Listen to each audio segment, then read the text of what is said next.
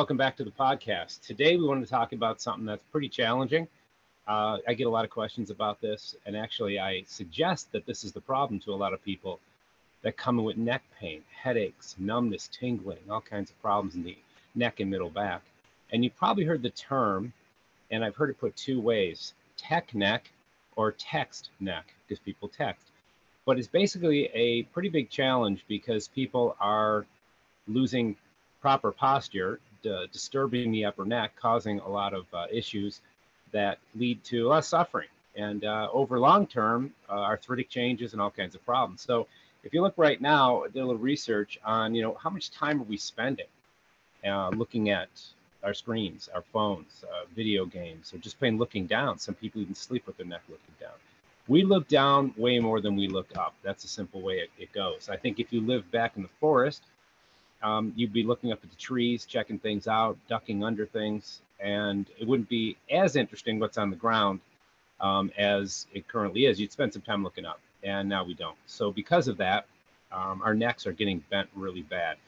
And think of a child in you know the formative years. Like you know, one of my old favorite sayings is, uh, "Give me a child from zero to age seven, and I'll return a king, or I'll give you back a king," um, because those are very formative years, mentally, emotionally, physically, as well. And if we're looking at the physical body in this one, um, you're going to see that the ch- children right now, um, seven hours a day, um, they're tending to their screens, they're looking down. That has gone up five times or five five times more with lockdowns. So when kids were in lockdowns during pandemic, um, that it was even way worse, as you'd imagine, right? So the, the, forward posturing of the neck, this crooking outward posturing of the neck, um, is the screen time it's also due to fatigue. You think about how people, when they get tired, if they're not sleeping right, if they're not eating or exercising right, they their, their head falls down. Um, you know, in general, lack of activity. So really, it's it's the texting or tech neck looking down, the lack of general activity, as well as uh, being fatigued. The the age at which this is happening is is way worse. I see it in my practice. I see relatively young people coming in and their spines are already pretty distorted. I don't see it as much in my athletes, of course, right? Because they're doing things that are um, not, they're probably spending less time on screens because they have to have time for their sports and their training and everything else. And when you're doing those things, you're correcting your posture most of the time. You're you're strengthening the body. So let's look at some of the um, problems here and, some some of the results. Like if your neck is forward for too long, there's an increase in headaches, neck pain, and spasms in the muscles around the neck you know, remember there's muscles all the way up in the base of your skull. Sometimes pain back here is actually muscular. Uh, it's well into uh, the back of your hairline. Um, shoulder blade pain, numbness in the hands, thyroid issues, right? Interesting. The nerve right in here that comes out of this part of your neck is one of the, one of the nerves that goes to your thyroid. So pressure on that can actually diminish thyroid function. One of the one of the basic premises of chiropractic is that bones come out of position. The distortion causes inflammation. That inflammation builds up and touches a nerve and then blocks proper communication between organ and brain. So then you have a you know, problem with uh, proper communication and health. Uh, concentration issues, bone reformation. Now this is interesting. If you look at get an X-ray taken, and you look at it and you see that there's bone spurs, and you see these bones that have grown. You think, okay, I'm older, and I have grown more bone. You think that you know, people have osteoporosis or osteopenia; they don't have enough bone. Bone spurs come from unusual forces at bad angles to create almost like a callus on your skin, right? Forces on your shoe, putting pressure on your skin over time cause that skin to have a reaction of toughening up, getting thicker. If that happens in your vertebra, you get a bone spur, and there's not a lot of room in there for those. You get in the way of motion, they also can go back into the side and start touching nerve roots. So when you're looking down too much, you're putting an odd force on that bone, and the bone tries to compensate for that by getting thicker. And that'd be great if it stayed local within its area, but it doesn't. It tends to grow outward. Kind of looks like a dripping candle almost. And that spur can get in the way of nerves, affect mechanics, and have you know big big problems. Other thing about bone reformation I thought was was interesting, and I mentioned this in another podcast. I saw an article, you know, it's a clickbait type of thing, and it said kids are growing horns out of the back of their head. And I thought, okay, you know, due to technology. And I thought, okay, that's I'm gonna have to click on that because you know how are they making that up? What kind of ridiculous thing is that? But it turns out It's you know it's an exaggeration, but what's happening is the EOP. It's a it's a external occipital protuberance on the very back of your skull. If you feel straight up your spine, you'll feel a little bump dead center back here. That's a piece of bone. It's a bony prominence of your skull that attaches a strong set of ligaments, and that is to make sure that if your head fell this way, you have extra protection against you know d- damaging parts of your throat and your spinal cord. That is that ligament as it goes into the bone has what's called an enthesis, which is a very strong connection. If that is traction excessively or there's excessive or prolonged forces, it starts to harden and calcify. So that becomes bone-like. And if you look on an x-ray from the side, you can see that bony prominence sticking out. It looks like a horn sticking out of the back of someone's head. It really isn't a horn. I would pick, you know, horns up here would be more interesting, of course. But in the back of the neck, that, but it is a bony reformation due to um, technology. So our bodies are actually changing to tech, due to technology, which I think is fascinating. Um, and it's happening in kids because their bones are a little more alive, the growth plates are open, they're still growing. So you're going to any kind of stimulus, the body can adapt uh, much easier to it. Um, okay, so and and you know, last but not least, some of the results of this disc herniations. We talked about the bone reforming. How about if I'm looking down? The pressure of looking down over time takes that disc, those soft little uh, spacers in the vertebra, and it actually damages them. So look, here's a cervical spine that I have, and this been that's basically how it sits from the side. The way. Um, right up here is I'm holding the base of your skull as if I was cupping the back of your head. These are spinous processes here. And if you look in the front, you can see these sort of gelatinous things. These are discs that separate the bones. Now, a neck should have a nice curve in it, a 30 degree curve. And that's what you're kind of seeing in the back of my hand is here. And if you come down, this is part of the thoracic curve or the mid back. So if I was to pat you on the back, I'd pat you on the back there. Right about here, your shoulders come off. And this is all neck and then that skull.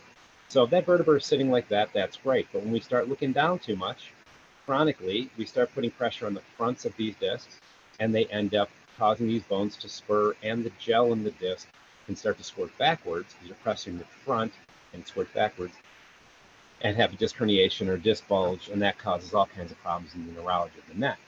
What's interesting is the more you look down, the more pressure is put on the discs. And if you look, I'm going to show you this drawing in a second that I'll read it for anybody that uh, doesn't have the video. When you look straight ahead, your your neck is getting about 10 to 12 pounds of pressure because that's basically the weight of your head. So in this posture, 10, 10 12 pounds of pressure.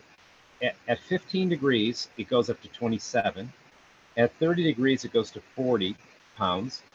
At 45, it's 49 pounds. And at 60 degrees, which is kind of just all the way down, you're at 60 pounds.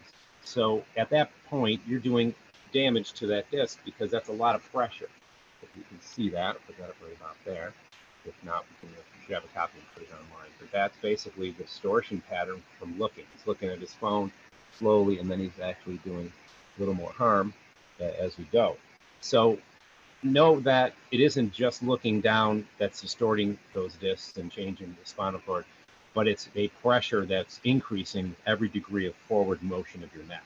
So if you're fatigued and you're you're spending too much time on screen time, um, the, the pressure is immense. And your spinal cord is actually shaped at 30 degrees in the neck. So if you're bending forward, you're actually stretching your spinal cord. Now it's meant to do that to some degree, but over time that can cause problems with cerebral spinal fluid flow, which is that fluid that goes around your brain spinal cord. That can lead to all kinds of problems, headaches, blurred vision, that kind of. So, all right. So what can we do? Well, let's first let, let's say we're at work. You know, what are some of the things we can do in the workplace to fix this tech neck, um, er- erase it, or, or, deal with it in a much better way. The, the, one of the first things, if you can, obviously, and you know the boss might yell at you or whatever, but get up every 30 minutes. Just simply stand up and go for a walk if you can. Um, in whatever time you can. 30 minutes is this optimal time frame. If you got to do two hours, whatever. But do your best to get up whenever you can and walk. Maybe maybe go to the bathroom. One of the, one of the postures. Number two is a posture in yoga called sun salutation. It's basically you're you're looking, you're standing, you're you're bent over, and then you're doing the opposite, bringing your arms back like this and way out and chin up. Right? It's the opposite of the posture of looking down that you're spending uh, time on the screen or on the computer. Uh, postural disengagement is, is is a phrase we use to say, okay, whatever posture you're in, do the opposite. The sun salutation is an example of that. But if you don't barring getting up, simply looking up. I mean, I know it's, it's probably an obvious one, but sometimes you forget the obvious. By simply taking the neck all the way back, you can basically change the angle of it. And the other thing is the chin tuck. I have people put their fingers, and a lot of people might know this one, put their fingers in their chin and just squeeze their neck straight back and then forward. It's kind of silly looking. You bring your neck back and forward. And it stretches some of the back uh, ligaments, muscles, tendons to try to get some fluid moving in that tensed area that's been stuck in the forward position forever. Um, the standing workstation, of course, right? The standing workstation is a little more likely to change all the curves in your back because the low back, the middle back curve, and the neck, um, they have a relationship to each other. They're the three kind of springs that um, occur when you heel strike as you walk. You want to make sure that all those curves are doing well. And there's no chairs in nature. People ask me, what's a good chair? Uh, there's no such thing really. There's just really bad chairs and relatively good ones. But sitting is a man-made idea. In nature, we would squat, walk, run, you know, bend, sleep, lay down, um, lean up against trees, put one leg up. There really isn't a chair in nature. You know, some people find a good, comfortable chair in the forest. Good luck, right? There really isn't anything out there that's you're going to be able to sit on for a long time without being very uncomfortable. So um, the standing workstation is great. And if you do get a standing workstation real quickly, you want to still sit for 20 minutes, stand for eight, walk for two optimum. You can do 28, two, you're still stand, you're still sitting more than you're standing. Because, uh, you know, there's detriments of standing still. We're supposed to be mobile, right? We're supposed to be moving. It's part of our, our system of oxygenating the body. Uh, another one you can see you still do at work, and you can do this at home as well, is basically deep breaths. You know, uh, you could easily be concentrating on your work. I had people set their watch to chirp on the hour and then do a series of breaths. And I like a nasal breath with an abdominal expansion. So you hold your chest and your abdomen, one hand on each. Breathe through your nose, and you feel your chest still and your stomach pushing in and pushing out. That breath is one of the most relaxing breaths. But the breath is going to utilize musculature in here. And when you stimulate you utilize those muscles, those are some of the muscles that are getting tighter and tighter from looking forward. And by making them stronger, it'll, it'll correct your posture to some degree. So we want to make sure you were, you were doing um, some good deep breaths at work as well as at home, but more at home. Let's look at some home stuff. So that's kind of all the stuff you can do at work. There's also, you know, if you want to take it to the next level at work, if you can figure this out, resistance cords with handles, you can wrap them around the bottom of a chair, push them when when when you when you're not using them right in the armrest, take them off, and basically just stretch them over your head a few times and looking up as you're doing this. Simply doing that with resistance cords is very good for a lot of different postural things as well. But um, let's look at how the how the spine's put together real quickly. If you just look at my neck, we have a muscle on the side called sternocleidomastoid, SCM for short, because it's kind of long one. We have scalenes on the side. We have trapezius or trap, which everyone kind of knows about. If you're working out, you're building the traps. Um, those muscles and then the pecs are all very related to where your neck ends up.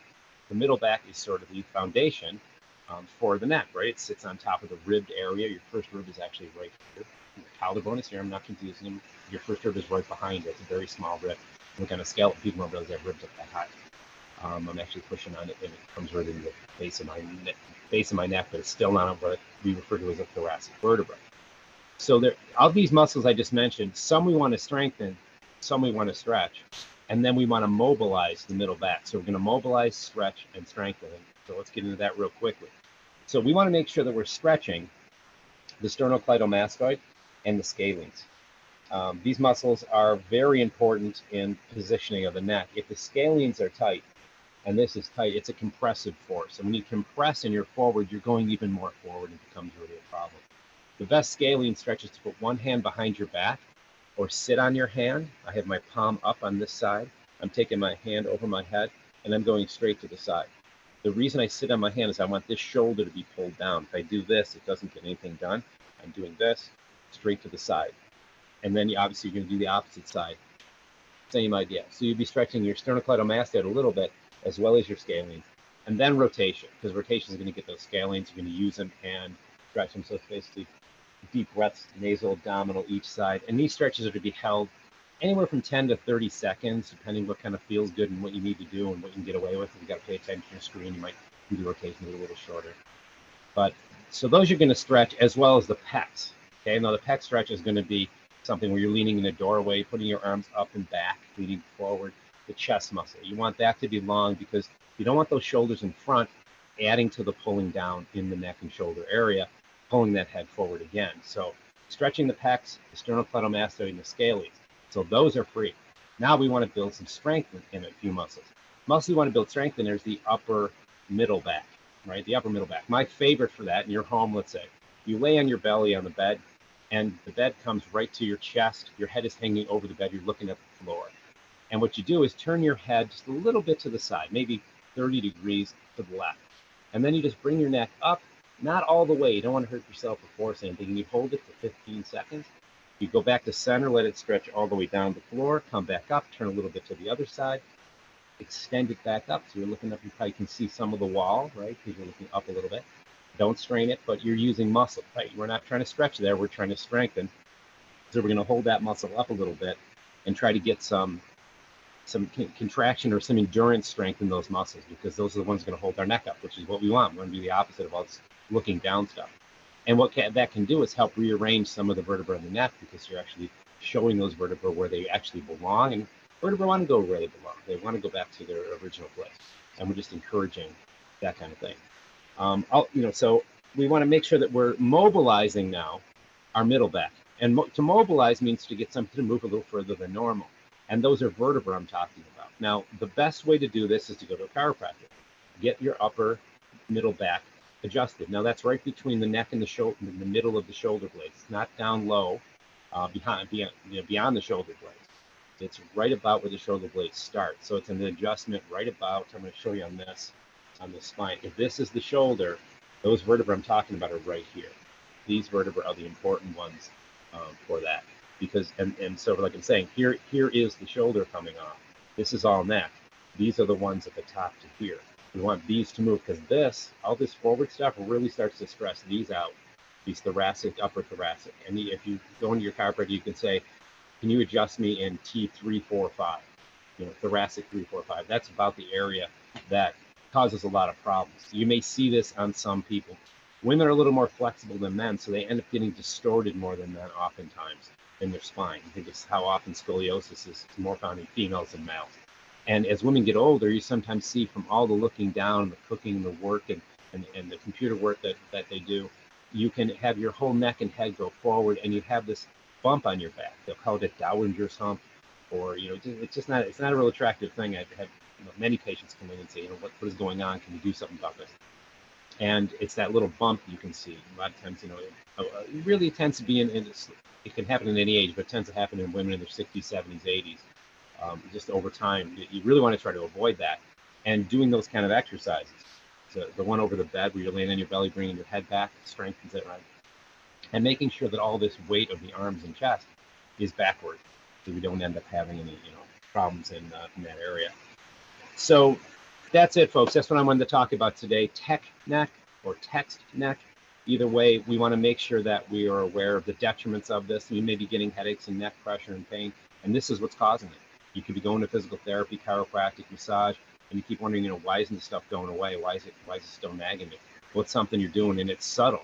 Everyone remembers falling down the stairs or getting in a car accident, but these postural strains over time, you don't realize how damaging they actually are. So spend some time with your chair at work, making sure it's ergonomically sound, that you're sitting upright, and stretch these muscles, stretch these front ones out, strengthen those back ones, and in your workplace, do the breath and keep the body moving. We want to make sure that we're you know, doing uh, things. Even aerobic exercise, it oxygenates the tissue at a deep level, right? There's there's really not much comes from, not much comes. There's not much good that comes from a sedentary life. So get moving, get out there, do do your activities, that builds strength. I can tell you, I see that, like I said, my athletic people versus my non-athletes. The difference in their posture is pretty dramatic. And uh, so get out there and do that. And if you like these videos, please, you know, give them a thumbs up, comment. Any videos you want to see done, subject you want me to cover, be happy to go research it, figure it out, and, and make a concise video for you. And uh, you know, go to ChristopherUniversity.com. We have recipes on there, blogs, all kinds of exciting things. I think it's a really great way to, to focus and baby step your way into being super healthy.